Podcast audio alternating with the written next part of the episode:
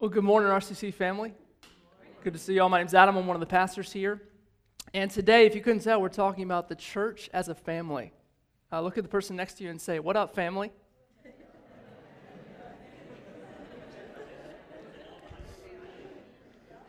it's because that's what we are. We're a family. Now, you might be wondering, like, why are we talking about this today? It's kind of a random topic. Well, we're in the middle of a series called We Are RCC. And uh, this series is summarizing basically our values, the RCC core values. Um, values are critical because they define an organization's personality. Um, it's what's intrinsic in our DNA. Uh, removing values from an organization is kind of like removing uh, the soul from a living body. You shouldn't be able to do it because they're so in with what you are. Uh, Patrick Lencioni, a leadership expert, he wrote a, a, book called Five Dysfunctions of a Team, and he talks about how important values are for a church or a business or a hospital, whatever you're a part of. Every organization needs them. And he, he gives an illustration. He says, uh, he talks about an airline he was working with and consulting with. And this airline had the value of humor. And so they analyzed a lot of what they did through the value of humor. And they would not hire anyone that didn't have a sense of humor, that couldn't laugh at themselves. And they, they fired people who could not laugh. And uh, in one instance, there was uh, a, a, customer, a frequent flyer of this airline, who emailed the CEO with an angry email.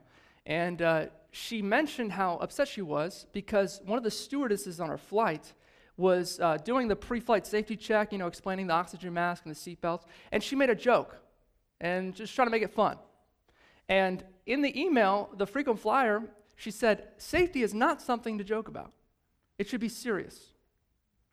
And most people would assume the CEO would respond to this valuable customer with, Oh, we're so sorry. We'll, we'll incorporate something different in our training. We'll, we'll talk to that employee. Thank you for your business, something like that. That would seem reasonable, right?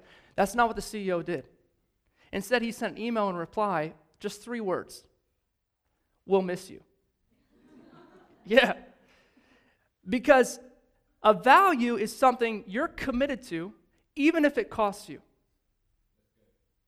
And our values are on the screen. These are the things that we are committed to, even if it costs us. People, money, opportunities, these things are so important to us that we're not ever going to let go of them. Uh, last week we covered our first value the gospel is A to Z. And this week we're talking about the church as a family. Next week we'll cover every member of missionary, and the week after, turning the lost into leaders. So, this week, the church as a family. And we're going to look at Romans 12, 9 through 21, as Alyssa read. So, if, if, if you look at Romans 12, this text is all about the church family. Uh, in fact, if you look at the, the title, uh, starting in verse 9, it says, Marks of the True Christian. Do you guys see that in your Bibles? Well, what's interesting here is that Paul is writing this letter in Romans 12 not to individual Christians. He's writing this letter to local house churches scattered throughout Rome. This letter is to communities of people, kind of like to us. He didn't write it to just individuals, he wrote it to a collective group. And this is important because it shows us that there are many commands in the Bible, specifically in this, this section, but all throughout the Bible, that you simply cannot obey if you are not a committed member of a local church family. Like there are things here you, you literally you cannot do if you're not committed somewhere. And there are a lot of Christian free agents today. A lot. People who love Jesus but are not committed to a specific group of people. And what all of these one another commands show us is that to do the Christian faith, you got to be in the context of community. It's not me in Jesus, it's we in Jesus. Trying to do Christianity on your own is like trying to build a human pyramid on your own. Uh, you can try and do it by yourself, but it's going to be really lame. and it kind of goes intrinsically against what the whole point of a human pyramid is. You do it with other people. Every Christian needs to be a part of a church family. Now, it's important to know and consider what is that church family supposed to look like? Because I know there are a lot of people coming in here with bad church family experiences. Well, let's see what God has for us in what a church family looks like. And in, in Romans 12, Paul here gives this ch- these churches in Rome a list of 12 ingredients of a healthy church. You could call this section uh, the RCC recipe book. If we wanted to cook up a great church family, this is what it would look like. Now, before we jump into the text, two brief caveats that I think are necessary to mention. Number one, it's important to know that Romans chapter 12 follows Romans chapters 1 through 11. Duh, I know, but it's important. if you read Romans chapters 1 through 11, it is literally chapter after chapter after chapter after chapter about the gospel. It's all about what God has already done for us. Like if you're sitting there listening to the early church read this letter, you're probably like, okay, when's Paul going to get to the stuff that we do? Because it's just thing and thing and thing that God has done and blessed us with.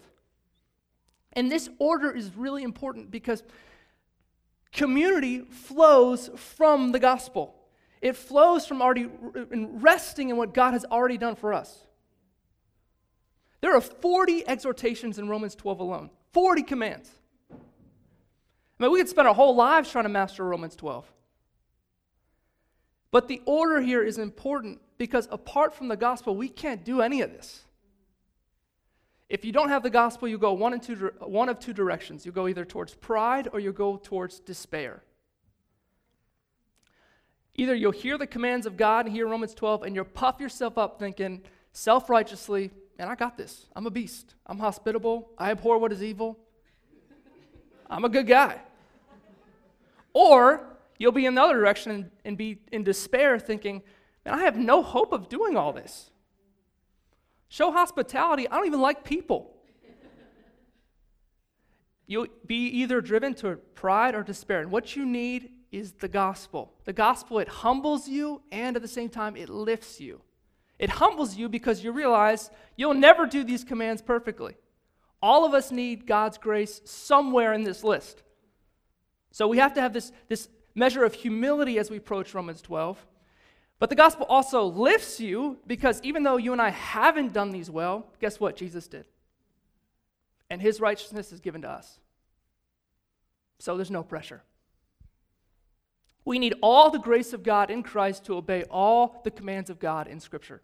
So the order here is important. Second important caveat I, I, I hesitated whether to say this or not, but I feel like it's necessary. There's a difference between a gift and a responsibility. There's a difference between a gift and a responsibility. When you look at this list, you see the commands of God. And every Christian is responsible for doing all of these commands in Romans 12. But if you look early in Romans 12, Paul talks about gifts, that there are certain people who have been supernaturally gifted by God in some of these areas, right?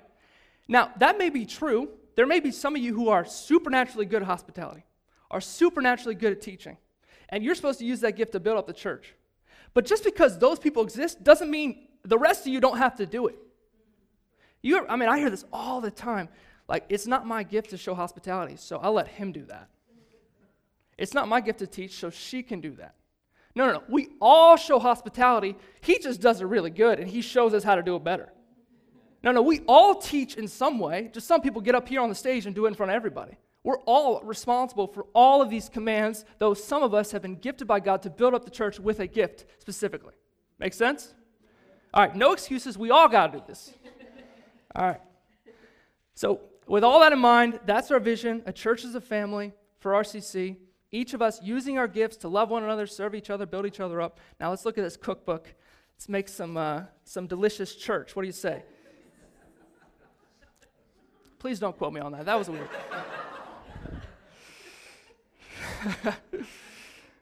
Sad thing is, it's going to be online forever. So, so number one, a church family should be filled with sincerity. Look at verse nine. Paul starts. He says, "Let love be genuine." This is literally meaning, "Let your love be without hypocrisy." The word Paul uses here is the same word used of a play actor, somebody who puts on a front, somebody who's acting. Paul's saying, let your love be real, let it be genuine. And this is important because this little phrase is the heading of the rest of the section. the rest of the verses are going to show us what genuine love actually looks like. And this command to let love be genuine would have been radical in the first century. The churches that Paul is writing to here are mostly house churches of about 30 to 40 people. Some, though, may have been bigger depending on the size of the space. And these house churches were full of all different types of people. You had current slaves, you had former slaves, you had homeless people, you had migrant workers, lower class workers, and even a few wealthy elites.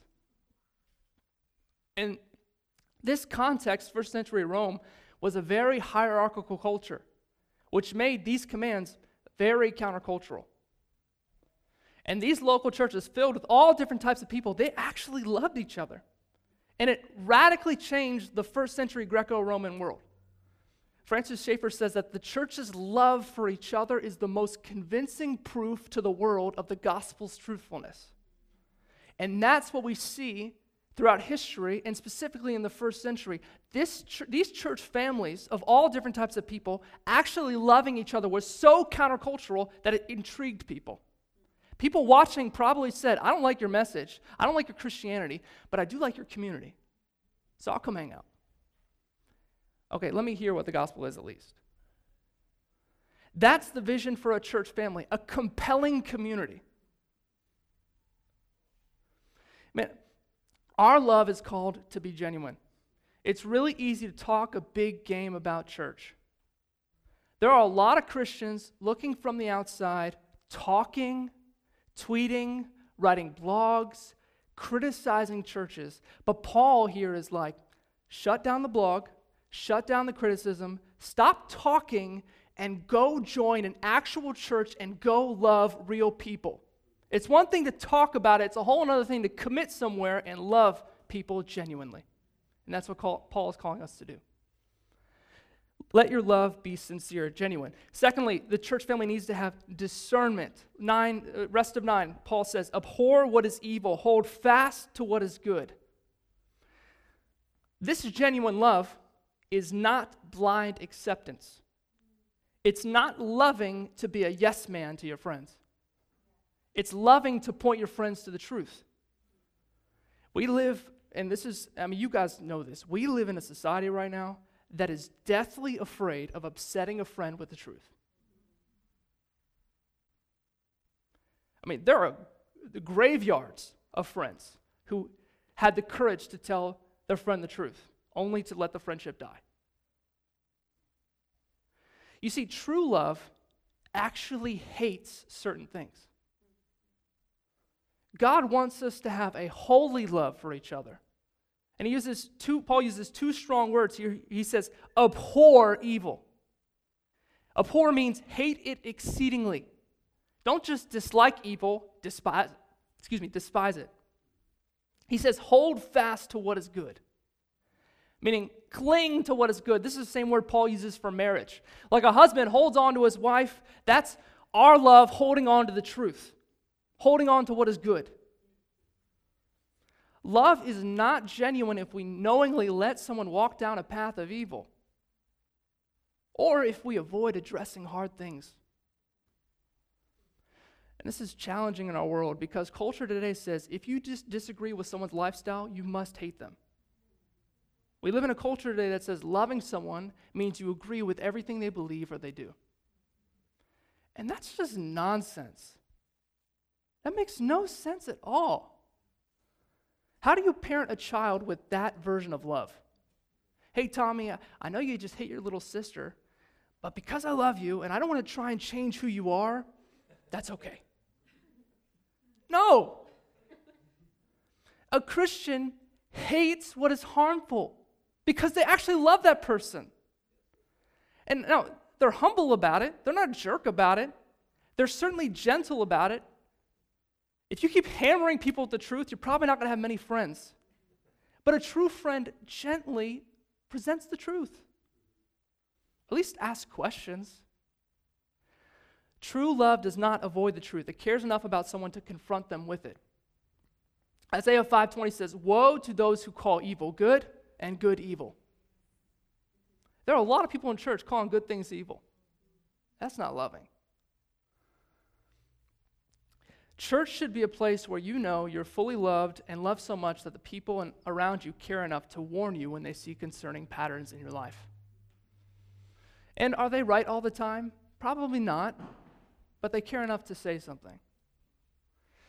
And for this kind of love to exist in your life, you've got to commit somewhere.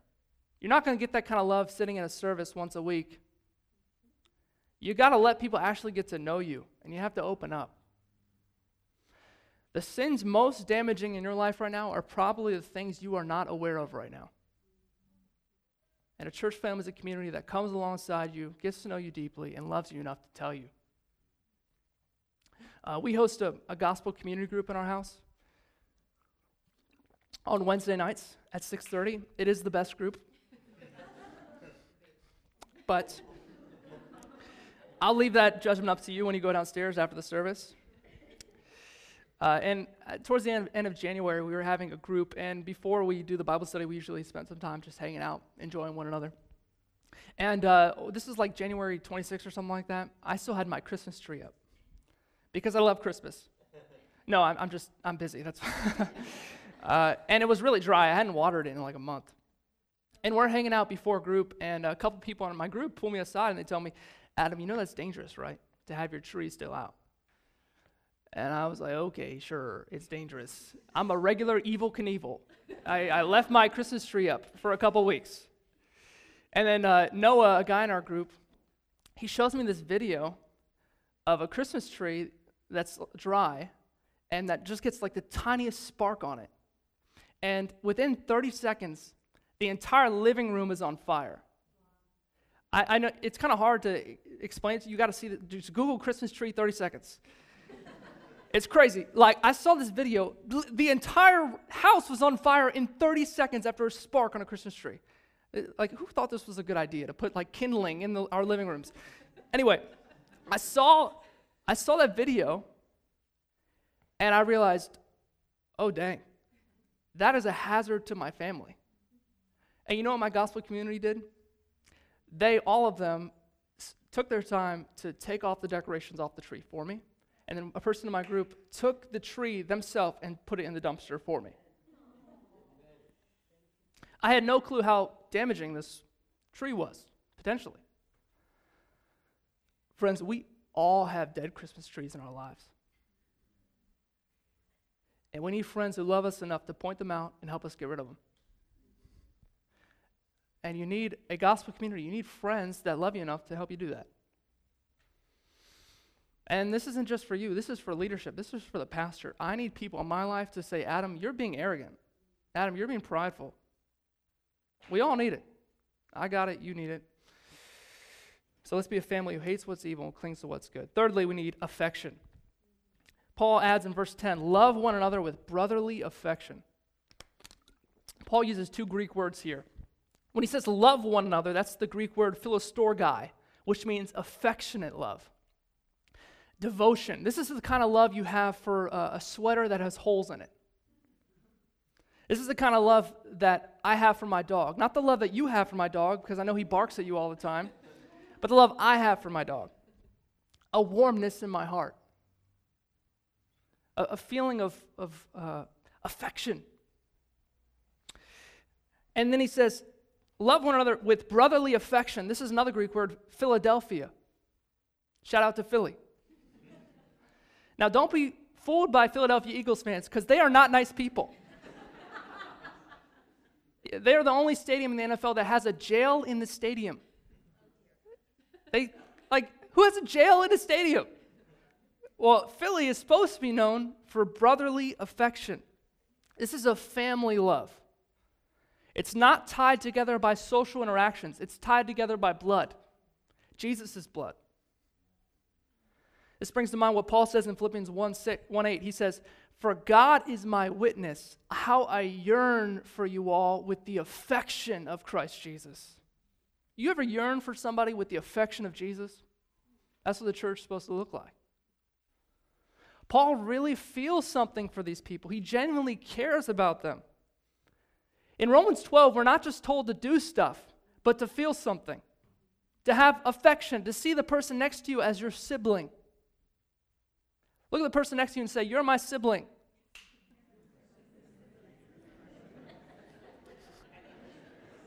We're family. We're family.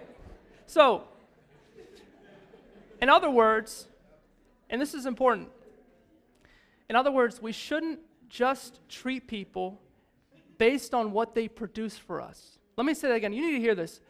The church does not treat people based on what they just produce for us. We love people here because they're our eternal family. We're with them until the end, and there is no end.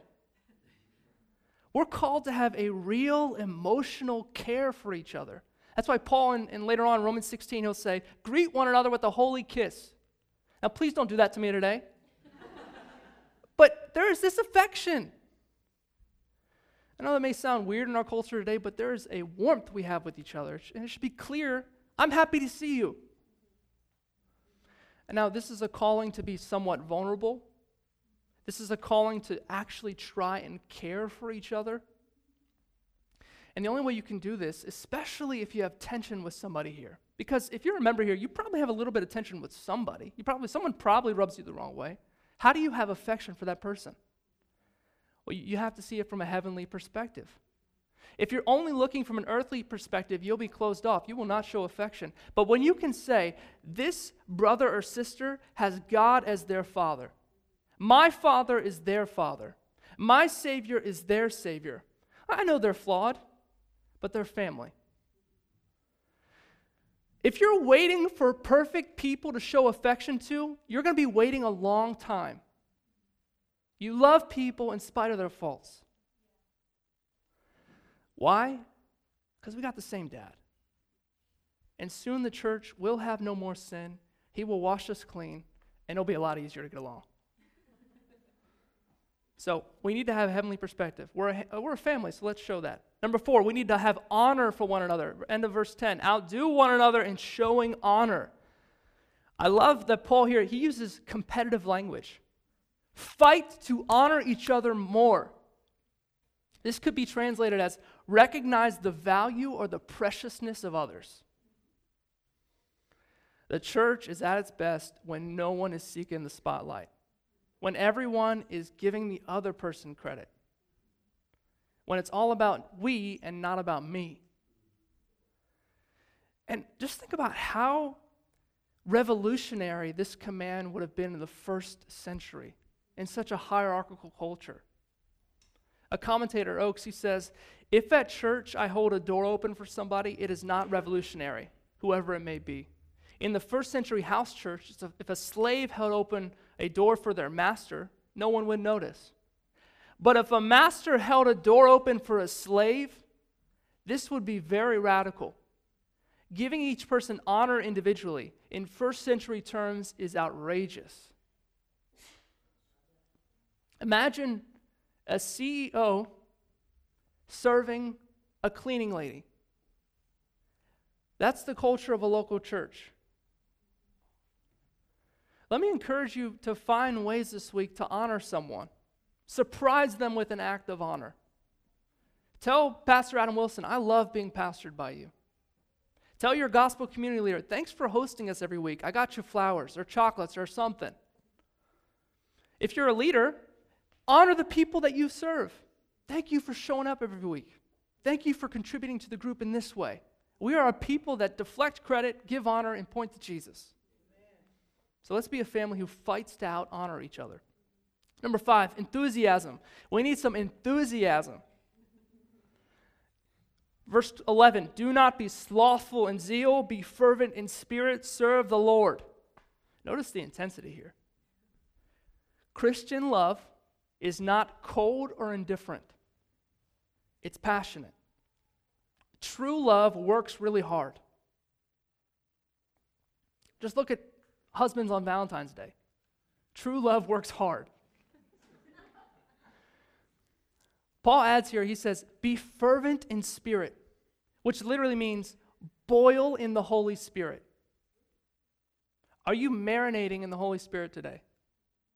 Just in relationship with Him, letting Him lead, following Him. He adds here, serve the Lord, Paul says. The church has always been blessed by hardworking servants. It's said of Martin Luther that he worked so hard that when he went to bed, he literally fell into bed. In fact, one account says that he did not change his sheets for an entire year. That's tired and really gross. Don't be that tired, but like, let's find a healthy medium of tired. Dwight Moody's bedtime prayer was, Lord, I'm tired. Amen. John Wesley, he rode 60 to 70 miles a day on horseback and on average preached three sermons a day. I can't imagine writing and preparing three sermons a day, let alone preaching three a day. I read a lot of biographies, especially Christian biographies. I find them really motivating. And one thing that characterizes every saint I've read about is that none are lazy. They don't write biographies about lazy people. In Colossians 1:29, Paul writes, "For this I toil, struggling with all his energy that he powerfully works within me." Jesus is powerfully working with us, within us as we toil.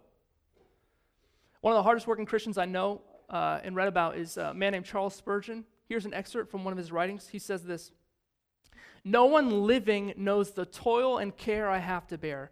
I ask for no sympathy, but ask indulgence if I sometimes forget something. I have to look after the orphanage, have charge of a church with 4,000 members. Sometimes there's a marriage and burials to be undertaken. There's the weekly sermon to be revised, the sword and trowel to be edited, and besides all that, a weekly average of 500 letters to be answered.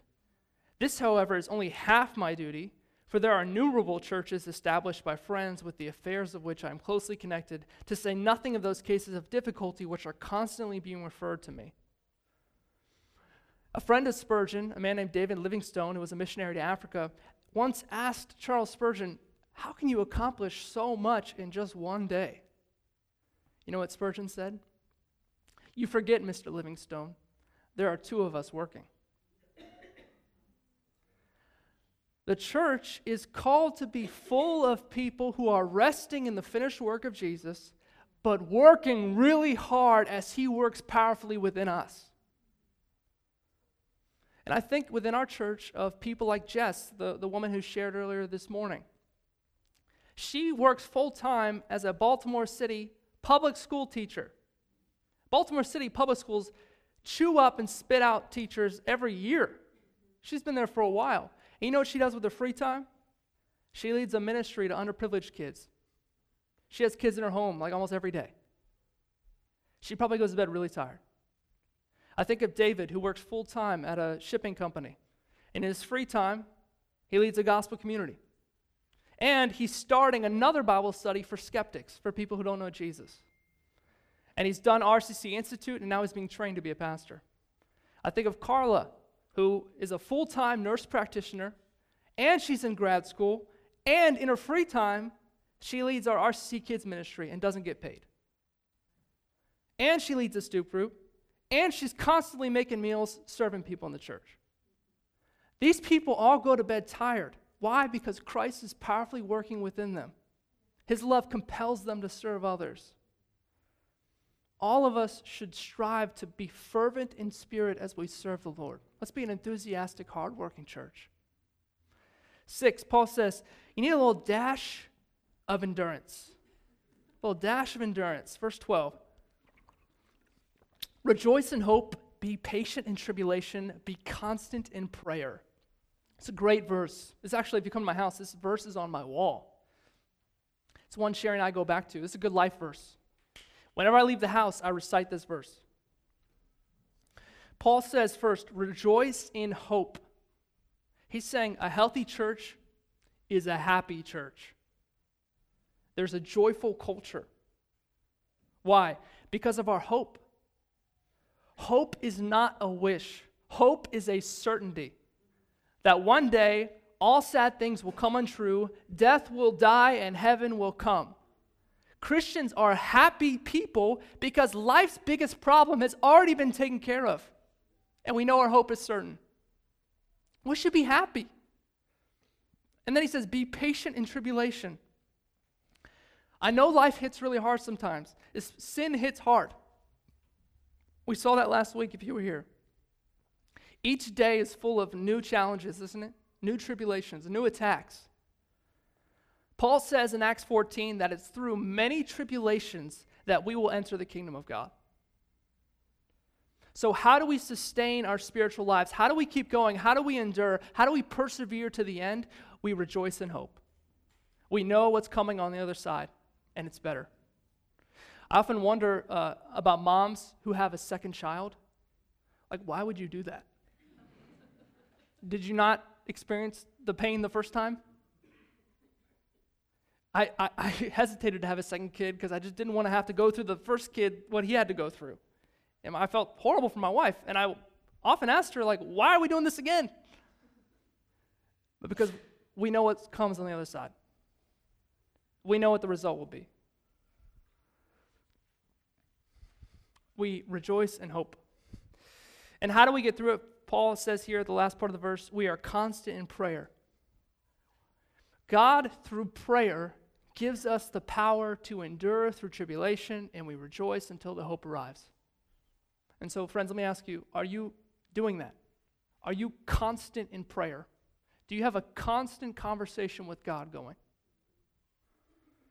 If you're not rejoicing and if you're not praying, you're going to be struggling with persevering. And so, as a church, we need to rejoice, endure, pray together. Seven, Paul says, have some generosity. Verse 13, contribute to the needs of the saints. Love gives. God so loved the world that he gave. When you give, you get to reflect the generous nature of God. And remember what Jesus said about giving? He says, Giving is tied to our heart. Where our money is, there our heart is also. So we need to be generous. It's for our own good. Augustine, an early theologian, said that a love of possessions is like a bird trap that entangles the soul and prevents it from flying to God. Greed will limit your capacity to run to God. The local church is meant to be a place where you give generously because this is where your heart is. Not because you have to. You have a deep affection for the people here, so of course you would be generous here. You love the God you worship here, so of course you would be generous here. You're bought into the mission here, so of course you would be generous here. And this is not just to the general budget, this isn't just tithing. We should be generous with our brothers and sisters in need. Help them with the rent if they need it. Buy them lunch if they're not doing great financially. We give generously. And then verse uh, 13, and verse 13, a healthy church family has hospitality. Paul says, seek to show hospitality. And this is pretty foreign in the 21st century church, but this was so essential for 2,000 years of Christianity. Hospitality here means a love for strangers. Now, let me be clear here hospitality does not mean entertaining. Entertaining is often about the host. Hospitality is about serving and loving people by having them in your home. You don't need fine china. You can use paper plates. You don't need filet mignon. You can make chili. You know you're doing hospitality well when somebody just walks in your house, opens the fridge, and takes whatever they want because my house is your house. Some of you are like, Jesus needs to work on me before I do that. Hospitality is using your home as a tool for ministry, not a refuge for yourself. So when you buy a home, and I would encourage you, many of you who are in Baltimore right now, buy a home. It'll get you connected and rooted here, and you actually begin to truly care about the city in a way you didn't before. Buy a home, and when you buy a home, see, think about how can I use this for hospitality? A quick example of this is it's pretty normal in our church to let uh, people live in our houses for free. There are many people who are members who have been financially in need, and we may not know them very well, but hey, come live with me for six months for free in my basement. That's just normal because our homes are tools for ministry. And we do this because God has graciously invited us into his home. Like the prodigal son, God ran towards us, He hugged us, even though we were dirty and full of sin. He gave us his finest clothes, killed the finest calf, hosts a banquet for us, and says, Welcome home. So let me encourage you be hospitable here. And not just at home, while you're in service on Sundays, be hospitable here. Say hi to new people. Go out of your way to make someone feel welcome. After the service, use your home as a place to invite people and to feed them. I would encourage you too. There are a lot of refugees in our city. There are a lot of international students in our city. Use your home as a tool to serve them. Many of them are lacking community, and you can meet that need. And it's amazing. You would not believe how, how impactful hospitality can be. Lives often aren't changed by sermons, but through barbecues, through long chats after game nights. Just opening up your life. I want to encourage you, let's be a church that's hospitable. Number nine, Paul says, be a church of blessing, verse 14. And then uh, he also adds to this point in 17 to 21, he says, Bless those who persecute you, bless and do not curse them. Verses 17 and 21 reinforce the verse 14. I don't have a lot of time, so I'm going to zoom through this. There are certainly people in the world outside the church who are going to curse you and hurt you, obviously. But the reality is that this is going to happen in church too. The church is full of broken people, it's a hospital for sinners. So, people in church will deeply hurt you at times. And you may have stayed away from church for a while because of how badly a church has hurt you. You know what Paul says? Bless them, even when they curse you. When someone does something evil to you, honor them. Why? Because one day God is going to judge justly. And we bless them because isn't that what Jesus did for us? I was his enemy. I spat in his face. I ran away from him in my sin. And what did he do? He ran after me. He blessed me. He prayed for me. He died for me. He loved me. So, the local church family is a family that continually forgives and continually blesses, even when we're currently being cursed out. So, let's be a family that blesses. Number 10 of 12, sympathy. Verse 15, rejoice with those who rejoice, weep with those who weep. I love this one. A church is a family who feels what others are feeling. When somebody's celebrating, we're celebrating with them. When someone's mourning, we're mourning with them. Because we're one. One body, many members. When my toe feels pain, my whole body feels it.